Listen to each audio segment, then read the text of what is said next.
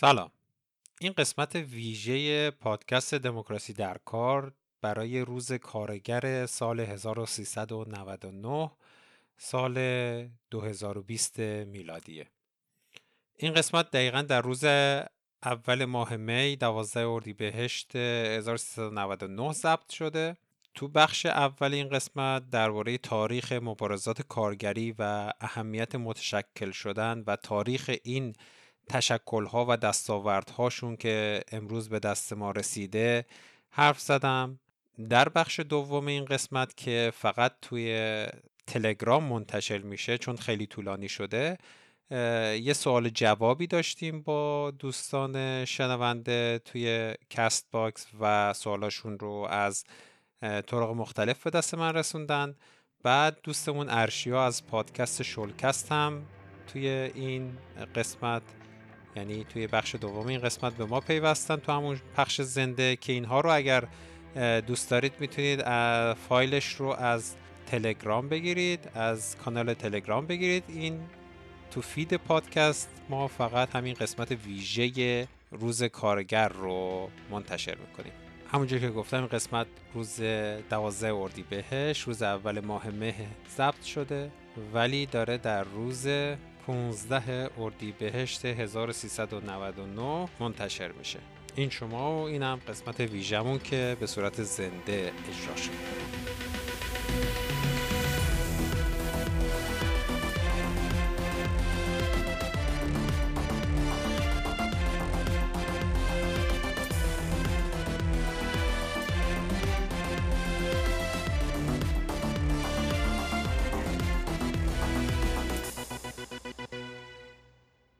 امروز روز کارگر رو من مفتخرم این برنامه رو تقدیم کنم به همه کارگرها و و کسانی که برای زندگی بهتر ما کارگرها در طول تاریخ در همه جای جهان تلاش کردند. به زندون افتادن، کشته شدن، شکنجه شدن، زندگی هاشون از بین رفته و همه اینا رو انجام دادن تلاششون در طول زمان به موفقیتی رسیده و اگر الان اندکی بهبود تو زندگی خودتون نسبت به وضعیت مردم، کارگرها، رعیتها، برده ها در قرنهای گذشته می‌بینید مدیون تلاش این انسانهای استثنائیه. خیلی خلاصه درباره این روز روز جهانی کارگر یا به انگلیسی می دی روز می بخوام بگم باید بگم که از سال 1886 یعنی از قبل از اون سال یه سری تلاش ها توی آمریکا شده بود برای اینکه زمان کار رو کم کنم. سال 1886 تو این روز تو شیکاگوی آمریکا کارگران این شهر شهر به شدت صنعتی در اون دوره آمریکا بود دست به اعتصاب و تظاهرات زدن و خواستشون محدودیت ساعات کار به 8 ساعت در روز بود. یعنی این برنامه ریزی شده بود اون روز تصمیم گرفتن اینا اعتصاب کنن. از ماها پیش از این جریان قطنامه کارگرانی که از هم رنگ و نژاد و که به حقوقشون واقف شده بودند به کوشش فعالین چپ و فعالین کارگری برای این اعتصابات این روز برنامه ریزی کرده بودند و تنها در شیکاگو تو این روز 400 هزار نفر توی اعتصابات شرکت کردند بعد این اعتصابات یواش یواش به خشونت کشیده شد توی خیابون یه نفر یه بمبی رو انداخت بین پلیس ها و یه پلیس کشته شد. تعدادی زخمی رو شروع کردن. اینا آتش گشودن به لشکر اعتصابات. تو اون روز و روزهای بعدش تعداد زیادی از مبارزین و کارگران و معترضان روز کشته شدن. سالهای سال گذشت و در اولین جمعیت انترناسیونال فرانسه که توی هلوش فکر کنم 1893 دور هم دیگه ببخشید 1889 دور هم دیگه جمع شدن این روز رو به عنوان روز جهانی کارگر اعلام کردن. تلاش برای این محدود کردن ساعات کار به 8 ساعت برای این بودش که واقعا زمان کار در دوران قرن 16 17 و قبل از اون واقعا طاقت فرسا بود. زمان کار بین 10 تا 12 ساعت با اضافه کار حتی بیشتر بود و اگر شرایط محیط کار یعنی ایمنی مسئولیت تغذیه و بهداشت و اینا رو در نظر نگیریم همین کافی بود که محیط کار طاقت فرسا باشه. پس کارگرا به خیابون اومدن و این خواسته رو طلب کردن که محیط کارشون باید انسانی و قابل تحمل باشه. و اولین قدم برای این محدود شدن حد اکثر ساعت کار در روز به 8 ساعت بود. خب کارفرماها هم که نمی‌خواستن همون حقوق رو در برابر زمان کمتر بدن. پس شروع کردن مخالفت و مبارزه و مقابله کردن. سیستم سیاسی هم که متشکل از همین سرمایه‌دارها و سیاستمدارهای تحت کنترلشون بود به کمک قش این قشر اومد. اون روز تظاهرات به خشونت کشیده شد. تعداد زیادی دستگیر شدن. همونجوری که گفتم زخمی و مصدوم و ناقص شدن و تعداد زیادی کشته شدن. به خاطر اون آتش سوزی هایی که اتفاق افتاد به خاطر اون بمبی که انداخته شد بین پلیس ها که نسبتش دادن به آنارشیست ها بعدها چندین نفر از همین کارگرها اعدام شدن. این مبارزات اون روز و ماه بعدش به جایی نرسید. اما بعد از سالها این هشت ساعت زمان کار به قانون تبدیل شد.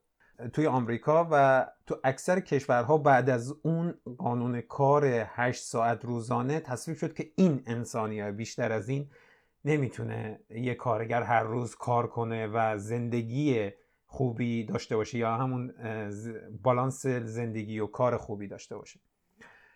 اما جنبش هیچ وقت متوقف نشد. نمی‌تونست بشه. چرا؟ چون همیشه تحت حملات سرمایهدارها بود که این سنگری که به دست آوردن رو پس بگیرن. وقتی رکود بزرگ تو دهه 1930 به جون دنیا افتاد و سالها طول کشید بار دیگه این جنبش های مردمی و کارگری رو به تحرک در آورد سرمایه رو که از اوایل قرن بیستم از 1900 اینا پیشروی زیادی کرده بود باز عقب زدن و دستاوردشون تو اون دوران حقوق بیکاری، حق بازنشستگی، قرارداد کار با ثبات، قوانین مدون نیروی کار برای محافظت از قشر تولید کننده، قوانین ایمنی محیط کار و اینجور چیزا بود. این بزرگترین دستاوردهای مردم در مقابل سرمایهداری در طول تاریخ بود تا اون موقع. و دلیل این که اون موقع به دست اومد متشکل شدن کارگران و کارکنان و تولید کننده ها در سندیکاها و اتحادی های کارگری, کارگری بود که این هم تحت فشار اقتصادی به شدت بزرگ دوران رکود بزرگ بود که اتفاق افتاد. یعنی این فشار باعث شد که مردم متشکل بشن. این جنبش ها باعث تصویب قوانینی تو آمریکا شد مثل قانون نوریس لاگوریا و قانون ملی بهبود صنعتی. اگه دوست داشتید حالا بعدها راجع به صحبت خواهیم کرد که حق کارگرها برای متشکل شدن رو به رسمیت میشناخت. از هر سه کارگر آمریکایی دو نفر عضو اتحادیه ها شدن و از متشکل شدن این اتحادی ها توی دو تا کنگره بزرگ که باعث قدرتمند تر شدن کارگرها تو چون زنی و تحمیل خواسته هاشون به سرمایدارها شد. در کنار این کنگره ها احزاب سوسیالیست و کمونیست هم فشار مضاعفی رو روی دولت و سرمایدارهای آمریکا آورده بودن و وضعیت آمریکا در راستای یک انقلاب بود. یک انقلاب سوسیالیستی به تأسی از انقلاب سوسیالیستی شوروی که یه دهه پیشش حدودا اتفاق افتاده بود. اتحاد این ستاقش این رو به دولت و ثروتمندان و سرمایدارهای آمریکایی فهموند. که یا چیزی که اینا می‌خوان رو باید بهشون بدن یا اینکه انقلاب بشه و همه این قش موقعیت طلاییشون رو تو جامعه از دست میدن. همونطوری که این قش توی شوروی و واقعی که اون موقع فقط شوروی اون موقعیت طلاییشون از دست دادن و دیگه مالک ابزارهای تولید نبودن. این بود که کفه ترازو به نفع قشر تولید کننده سنگین تر شد. خدمات اجتماعی قانون شد. هزینه این رو هم دولت از سرمایدارها با مالیات حتی بیشتر از 70 80 درصدی گرفت. چیزی که ما از قوانین کار بیمه سلامت تامین اجتماعی بازنشستگی و غیره امروز داریم ریشه در متشکل شدن کارگرها تو آمریکا تو اون برهه تاریخی داره. و جنبش های سوسیالیستی قبل و بعدش که اونا هم تو این متشکل شدن تاثیر داشتن و این دستاوردها در اکثر نقاط دنیا منتشر شد و دستاوردهای اینچنینی که امروز ما اگر داریم رو برامون ایجاد کرد. اما خب مسلما این پایان کار نبود. قشر سرمایهدار مترصد بازگشت به جایگاه والاش تو جامعه بود. چیزی که قبل از متشکل شدن مردم داشت. تا سالهای دهه هفتاد میلادی در تقلا بود که دوباره به دستش بیاره. البته اینطور نبود که اونا همه چیزشون رو از دست داده باشن. باز هم طی این 20 سال از اواسط جنگ جهانی دوم یا بعد از جنگ جهانی دوم تا اوایل دهه هفتاد اینا باز هم داشتن ثروتمندتر می شدن اما این سرعت ثروتمندتر شدنشون آهسته تر بود نسبت به گذشته. یعنی سرعت رشد سرمایهشون کمتر شده بود. و این برای سیستم اقتصادی سرمایهداری که فقط با انباشت سرمایه در بالای هرم کار می‌کنه یه بحران رو به وجود آورده بود. درباره این بحران انباشت سرمایه و انصداد ساختاری به وجود اومده در اون موقع بعدها توی قسمت های بعد صحبت خواهم کرد. وقتی که این رشد انباشت سرمایه سادش همین سود بیشتر یعنی ثروتمندتر شدن بیشتر سرمایه‌دارها. وقتی این رشد انباشت سرمایه کم میشه بحران های اقتصادی شروع میشه. انباشت سرمایه در بالای هرم کم میشه سود کارفرماها کم میشه. دیگه حقوق کارگرها رو نمی‌تونن هر سال افزایش بدن در صورتی که همیشه انتظار افزایش هر ساله وجود داره. حقوق زیاد نمیشه دیگه اونا نمی‌تونن بیشتر نسبت به سالهای قبل خرید کنن نمی‌تونن بیشتر خرید کنن پس سرمایهداری نمی‌تونه بیشتر تولید کنه و بیشتر حقوق بده. تولید کمتر شده و قیمت ها بالا میره چون کسی پولی برای خرید نداره و همه چیز بر اساس رشد و خرید بیشتر در سیستم اقتصادی سرمایهداری تنظیم شده رکود ایجاد میشه. که در اصطلاح ما بهش میگیم رکود تورمی استگفلیشن دولت هم که هر ساله داره هزینه هاش زیاد میشه چون باید زیرساخت های رشد رو به وجود بیاره دیگه مالیات بیشتری نمی‌تونه بگیره. بعد دیگه نمی‌تونه از کارآفرین ها و کارگرها حمایت کنه. این زنجیره باطل که یکی از مشکلات مهم سیستم اقتصادی سرمایهداری ادامه پیدا می‌کنه. رشد اقتصادی آهسته تر و متوقف میشه. وقتی رشد متوقف میشه اقتصاد سرمایهداری می‌زنه تو سر خودش میگه ای وای خاک بر سرم دچار بحران شدم. حالا باید یه کاری کنم. این بحرانی که اون سالها پیش اومده بود با بحران پولی و نفتی دهه هفتاد تشدید شد. اون موقع برای اولین بار به این شکل در اومده بود. چون تا قبل از این تغییر اساسی سیستم سرمایهداری که بعد از رکود بزرگ ایجاد شده بود انباشت سرمایه که هیچ وقت متوقف نمی‌شد. یعنی سود فزاینده سرمایهدارها که هیچ وقت متوقف نمی‌شد. چون وقتی که سرمایهدار می‌دید رشدش داره کم میشه دستش باز بود با هر کاری که می‌تونه حاشیه سودش رو بیشتر کنه. می‌رفت کارگر ارزونتر پیدا می‌کرد مردها رو اخراج می‌کرد زنها و بچه ها رو استخدام می‌کرد. می‌رفت مهاجرا رو استخدام می‌کرد. اتحادیه‌ای هم که نبود به همه کارگرها بگه بیاین با هم متحد بشیم از یه مقدار کمتر حقوق نگیریم. افزایش حقوقی هم که اون موقع اصلا معنی نداشت. نهایتش کارفرما اگه دستش به جایی بند نمی‌شد حقوق همین کارگرها رو هم کمتر می‌کرد. یا فشار می آورد جای دیگه ای از محیط زیست رو خرابتر می‌کرد. یا جای دیگه ای از محیط زیست رو استثمار می‌کرد. هر ژانگولری می‌شد می‌زدن که رشدشون رو حفظ کنن. اصلا نبود همین قوانین باعث شده بود که قبل از رکود بزرگ نابرابری اقتصادی توی آمریکا از دوران فرعون هم بیشتر بشه. ثروتمندترین فرد اون روز از جف بزوز آمازون امروز اگر ثروتشون رو معادل سازی کنیم ده ها برابر ثروتش بیشتر بود. حالا دور نشیم از خط ماجرا.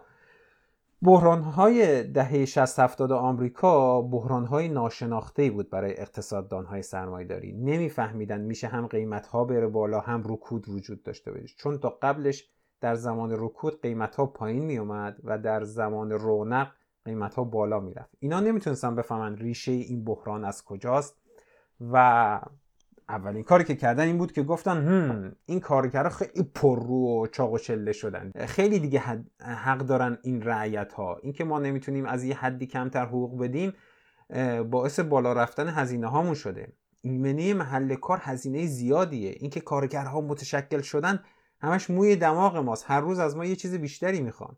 اینکه قانون حد اکثر ساعت کار داریم و حداقل حقوق معینه نمی‌ذاره ما سرعت رشدمون بیشتر بشه. اما سعی می‌کردن همه این همه اینا رو یه جور منطقی ارائه کنن. به جای این چیزایی که من گفتم محققان دانشگاهی رو ساپورت می‌کردن که پیدا کنن مشکل این رکود چیه و این رو پیدا کنن که کارآفرین ها نمی‌تونن تولید جدید کنن شغل ایجاد کنن چون حداقل حقوق وجود داره. چون حد اکثر زمان کار وجود داره. این مقدار حقوق برای یه کارآفرین بدبخت بیچاره که فقط می‌خواد خیرش به مردم برسه و شغل ایجاد کنه اینه خیلی زیاده از عهدهش بر نمیاد. حالا خیلی علمی اقتصادی همه اینا رو می‌گفتن ها قانون حد اکثر ساعت کار باعث میشه رشد تولید کم بشه. یه جاهایی تو استارتاپ ها اون اوایل لازمه مثلا این قانون نباشه که به رشد بنگاه کمک کنه. و از این استدلالا اینا از یه طرف از طرف دیگه با همون پول هایی که همچنان داشت به جیبشون می‌رفت فقط یک مقدار سرعت زیاد شدنشون کمتر شده بود. کمپین های بزرگی رو ضد اتحادیه ها و ضد احزاب سوسیالیست را انداختن. اول گفتن اتحادیه ها مانع رشدن. مانع آزادی فردی شاید یکی دلش بخواد با یه دلار در ساعت کار کنه. نباید این آزادی رو ازش بگیریم. اصلا چه حقی داره که دولت در رابطه بین کارفرما و مردم دخالت کنه؟ نگاه کنید تو شوروی کشورهای کمونیستی ببین اوضاع چطوره. ببین نهایت دخالت دولت در زندگی مردم اینه ها. دولت باید پاشو بکشه کنار. مردم چون شما آزادی می‌خواین دولت رو باید از همه شعونات زندگیتون بزنید کنار. شما آزادی فردی می‌خواین که هر کسی که دلتون می‌خواد به هر از هر جنسی عشق بورزید. ربطی هم به جنسیتش نداره اینم به دولت ربطی نداره. شما نمی‌دونم سیاها زنها می‌خواین حقوق اقتصادی داشته باشید این اصلا به دولت ربط نداره. بنابراین باید آزادی اقتصادی هم داشته باشید. دوست دارید با هر کسی که دلتون می‌خواد هر جوری که دلتون می‌خواد معامله کنید. اون لولو خورخوره شوروی رو ببینید توی فروشگاهش هیچ چیزی برای خوردن پیدا نمیشه. اون عاقبت ماست اگر دولت رو از شؤونات زندگیمون بیرون نندازیم. دولت مثل یه مار قاشی پاشو گذاشته رو آزادی اقتصادی مدنی شما مردم. بیان یه بار هم که شده این دولت رو از همه زندگیمون بندازیم بیرون. این بود خلاصه دستگاه تبلیغاتی اون موقع سرمایدارها حالا اینا مصادف شده بود با جنبش های مدنی سیاه و زنها و اقلیت های جنسی و برای این بود که مردم مفهوم آزادی رو درک می‌کردن.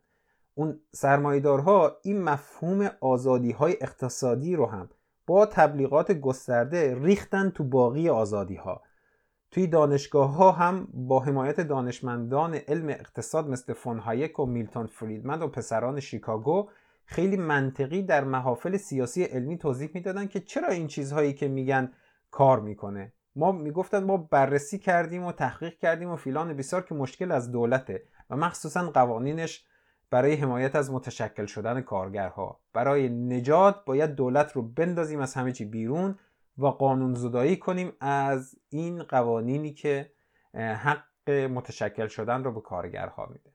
اینجوری بود که نئولیبرالیسم تولید شد. بیشتر تو قسمت بعدی نئولیبرالیسم که بخش آخر یا یکی مونده به آخر از قسمت چهاردهم دموکراسی در کاره اونجا توضیح میده. برگردیم سر داستان خودمون. وقتی این تشکل‌های کارگری رو با این ترفندها قل و قم کردن تو هر کجای دنیا البته شکل و زمان و مقدارش فرق داشت که ما سنگری برای مبارزه نداشتیم. وقتی این بحران پیش اومد فرصت خوبی بود برای حمله سرمایهداری با اون ترفندها قوانین کار رو یواش یواش از بین بردن و همینطور سال به سال تشکل یابی رو برای ما سختتر کردن.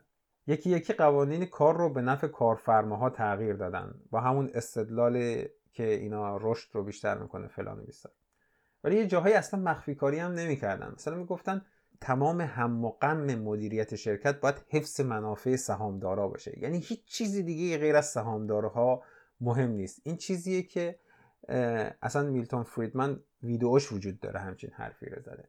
الان دنیا به جایی رسیدی که فقط یه سایه ای از قوانین کار باقی مونده. اگر مونده باشه. بعد با هزار دوز و کلک همین قوانین رو هم دور می‌زنن. همون مثال 8 ساعت کار در روز رو ببین.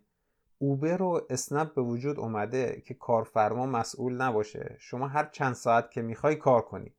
ولی شرکت یه سری ساعات خاص رو برات فعال حساب می‌کنه. و برای همون بهت حقوق میده. قانون 8 ساعت تو یه جایی سفت اجرا میشه. برمیدارن کل تولید رو می‌برن یه کشور دیگه که این قوانین رو نداره و اونجا نیروی کار رو استثمار می‌کنن. فریلنسری به وجود اومده که شما فقط کار رو تحویل بدی اصلا مهم نباشه در روز چقدر کار می‌کنی. قیمت اون کار هم فقط به توافق شما و کارفرما ربط داره و دولت اصلا اجازه نداره دخالت کنه. مثال دیگه اینه که نهادهای موازی کارگری فیک به وجود اومده مثل شورای اسلامی کار تو ایران که دولت و سرمایدارها با اونا مذاکره می‌کنن که حقوق کارگرها چی باشه. هرچی دلشون می‌خواد اونجا تصمیم می‌گیرن. بعد مثلا قانون حداقل حقوق وجود داره اینا میان یه حداقل حقوقی رو تعیین می‌کنن که شما با اون نمی‌تونید زندگی انسانی داشته باشید. سرتون رو درد نیارم. مشکل از اونجا شروع شد که اتحاد ما رو تارومار کردن و دیگه نذاشتن ما تو اتحادی ها با هم متحد بشیم. ببینید من همه اینا رو ساده سازی کردم و کوتاه کردم که کل مفهوم راحتتر تو این قسمت جا بشه. ولی اینطوری بود دیگه. وقتی با هم نبودیم این بلاها سرمون آمد خب حالا باید چیکار کنیم؟ بذارید قبل از اینکه این جواب نهایی رو بدم یه مسیر فرضی دیگه ای رو بدم یا اینکه یه موضوع دیگه ای رو بگم. هر دستاوردی که ما کارگرهای سراسر دنیا منظورمه. تا حالا داشتیم براش جونمون رو گذاشتیم وسط. دردها و شکنجه ها کشیدیم. مبارزات سخت و دردآور و طولانی داشتیم. سالهای سال جنگیدیم تا تونستیم مثلا همون قانون 800 کار روزانه رو به دست بیاریم. کارگران آمریکا تا مرز انقلاب رفتن تو تا اون سیستم حمایت اجتماعی رو به دست بیارن. توی شوروی چین و کوبا و غیره انقلاب کردن این قشر کارگر تا سرمایدارها براشون سلطه نداشته باشن. میلیون ها انسان تو این راه کشته شدن و بیخانمان شدن و به زندان افتادن و زندگیشون نابود شد. تا فقط در یه دوره 20 ساله بعد از جنگ جهانی دوم و در تعداد محدودی از کشورها مردم یه حداقل از رفاه رو که لایقش هستند به دست آوردن. اما خود بعدش چی شد؟ براتون یک کم قبلتر توضیح دادم که سرمایدارها با چه ترفندهایی و با چه مکروهیله هایی ما رو عقب زدن چه در آمریکا چه در شوروی چه در چین.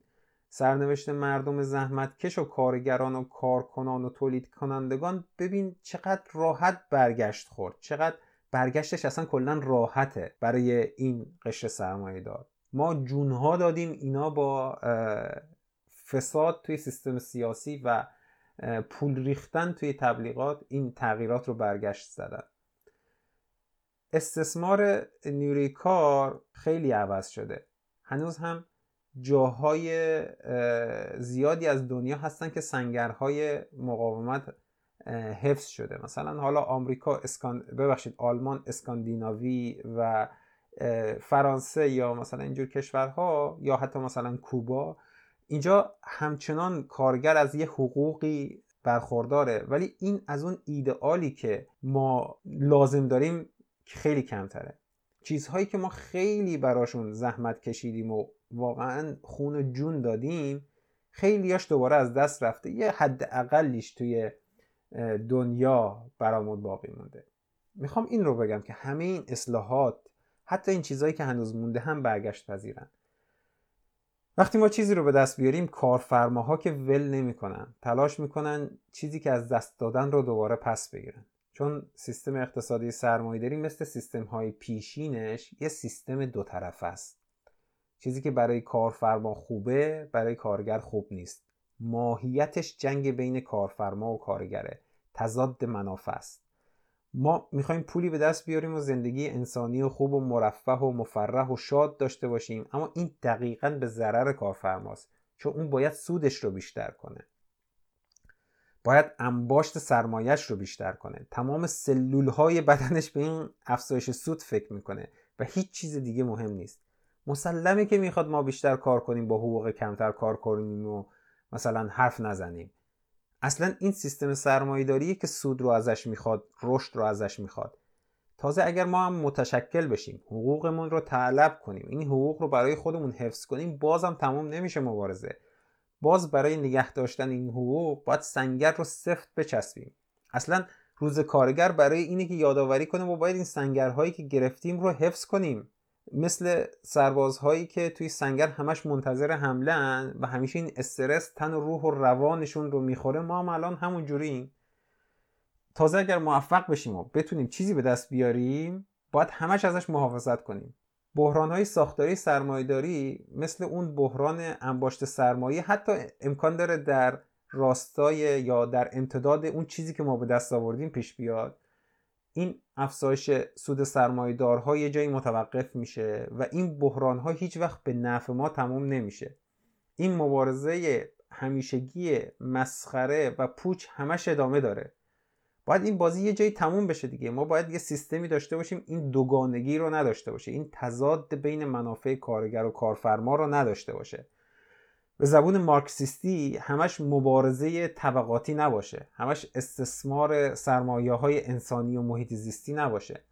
این مشوق ها رو برای قشر بالا دست جامعه نداشته باشه که قشر پایین دست جامعه رو از حقوقش محروم کنن.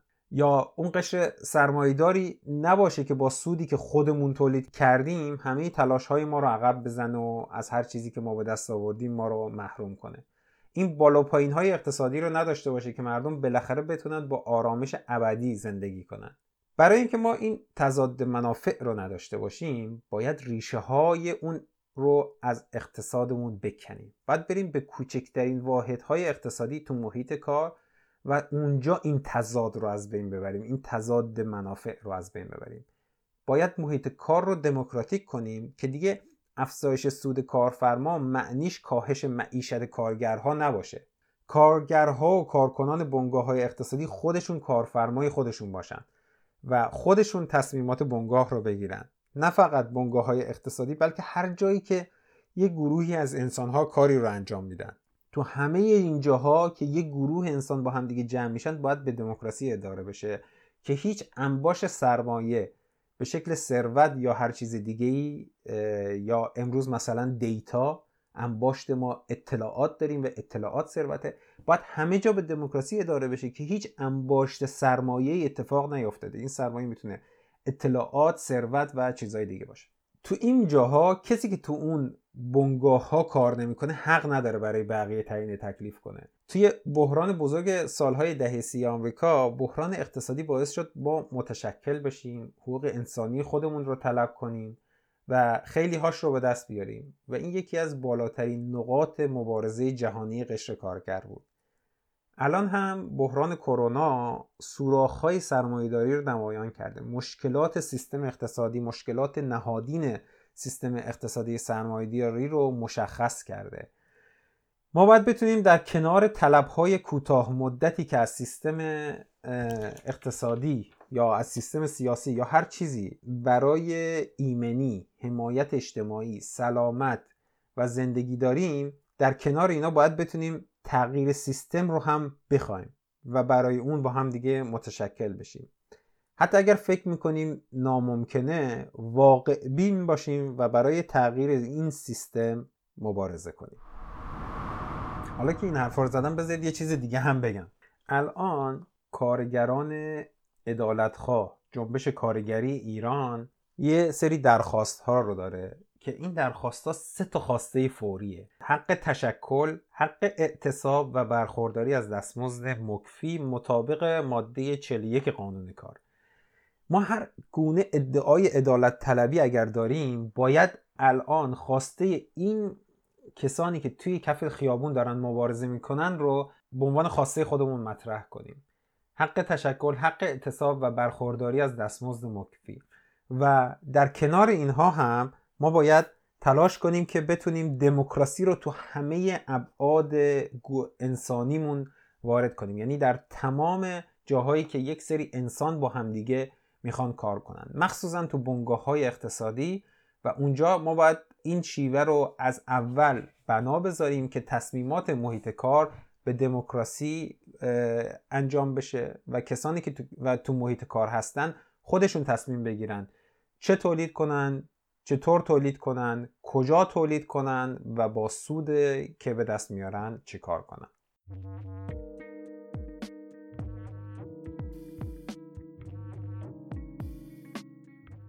ممنون که گوش کردید این قسمت ویژه رو. من بخش سوال جواب ها و گفتگو با دوستمون ارشیو از شلکست رو توی تلگرام فقط منتشر می‌کنم. اگر دارید از فیدهای پادکست گوش می‌دید که لطف کنید اونجا فایل رو دانلود کنید و اگر هم دارید از تلگرام این قسمت رو گوش می‌دید منتظر بمونید. بعد از موسیقی اون قسمت اضافه یا بخش دوم این قسمت رو هم می‌تونید گوش بدید. ممنون. من محمد هستم و همونجور که گفتم این قسمت داره در 15 اردیبهشت 1399 منتشر بشه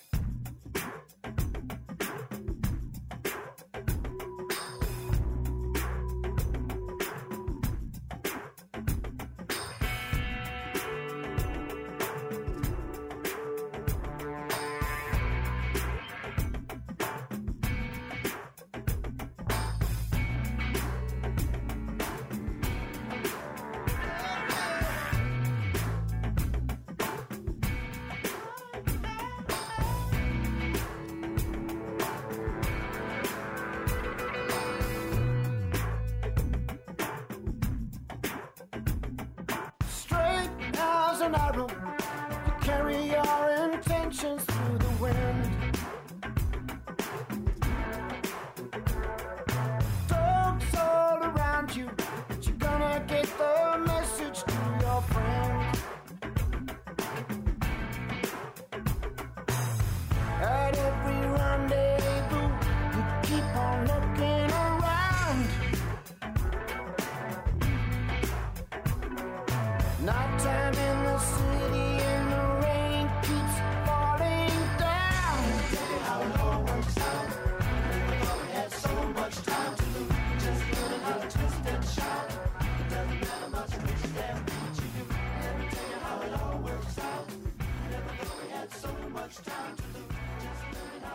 and shout.